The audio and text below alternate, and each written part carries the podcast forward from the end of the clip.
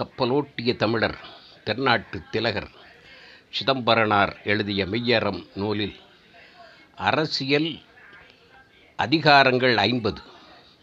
அதனுடைய சுருக்கம் விளக்கம் தருபவர் வீரமநல்லூர் கவிச்சுடர் முத்தையா. மெய்யறம் நூல் நூற்று இருபத்தைந்து அதிகாரங்கள் எழுதப்பெற்றிருக்கின்றன. ஐந்து இயல்களாக பகுக்கப்பட்டுள்ளது. முதலில் மாணவரியல் முப்பது அதிகாரம் இல்லறையியல் முப்பது அதிகாரம் சமமாக அரசியலில் ஐம்பது அதிகாரம் அந்தணரில் பத்து மெய் இயலிலே ஐந்து ஆக நூற்று இருபத்தைந்து. இப்போது அரசியல் ஐம்பது அதிகாரங்கள் நிறைவடைந்துள்ளன. இதற்குள்ள சுருக்கத்தை இப்போது தருகிறேன். இருக்கிறதுலே அதிகமாக அதிகாரங்களை கொண்டது அரசியல். மாணவர் முப்பது இல்லறம் முப்பது சமமாக.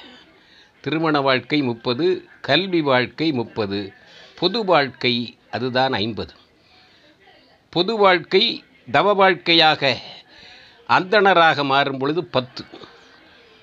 கடைசியில் மெய்யை அ- அ- அறிந்து அடைவது பத்து ஐந்து என்று வகுக்கிறார். இந்த சுருக்கத்தை பிடிவாக இந்த வரிகளிலே நான் தருகிறேன். இல்லறம் முப்பதை அரசியல் தொடர்கிறது. சுற்றம் பெருக்கல் சூழ்ச்சி புரிதல் தெரிந்து தெளிதல் வினையை ஆளல்.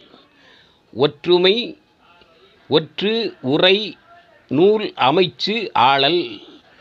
ஒற்றாளல் உரையாளல் நூலாளல் அமைச்சாளல். இந்த ஆளுமை அரசனுக்கு உள்ள பண்புகள்.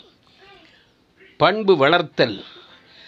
நாட் நாடு அரண் பொருள் படை நட்பு இனிதாளல். நாடு நாட்டுச் சிறப்பு. அரண் அரண் அமைத்தல் அரண் அழித்தல். இப்படி அதிகாரங்கள் செல்லுகின்றன. நட்பில் மூன்று பகையில் மூன்று. ஆகா நட்பு நட்பு பழமை. பகையில் மூன்று. அதுபோல் பகையை மூன்றாக பிரிக்கிறார். படையில் ஐந்து அமரில் ஐந்து. படை என்று உண்டால் ஐந்து அதிகாரங்கள். படை வகை படைக்கலன் படை ஆளுமை படை அழித்தல் படை அமைத்தல் என்று ஐந்து. வலி இடன் காலம் அறிதல் மூன்று. வலியறிதல் இடனறிதல் காலம் அறிதல். விளக்கம் தந்து தூது சென்று வெற்றி அரசால் குடியைக் காத்து வரியைக் கொண்டு முறையைச் செய்து அறத்தை பேணும் அரசியல் நிரலே. அறத்தை பேணும் அரசியல் நிரல் வரிசைகள். இதில் நாற்பது அதிகாரங்கள் சொல்லப்பட்டன. ஐம்பது கண்டோம் ஆட்சியில் இன்னும் செம்பதம் விளக்கம் சிதம்பர ரகசியம். இந்த சிதம்பரனார் எழுதிய ரகசியத்தில் ஐம்பது அதிகாரங்களில் அரசியலை விளக்கமாகவும் அடக்கமாகவும் தெளிவாகவும் சொல்லுகிறார். அது ரகசியம். தம் பதம் மூலம் தகவாய் விளக்கி தம்முடைய வார்த்தை பக்குவம்.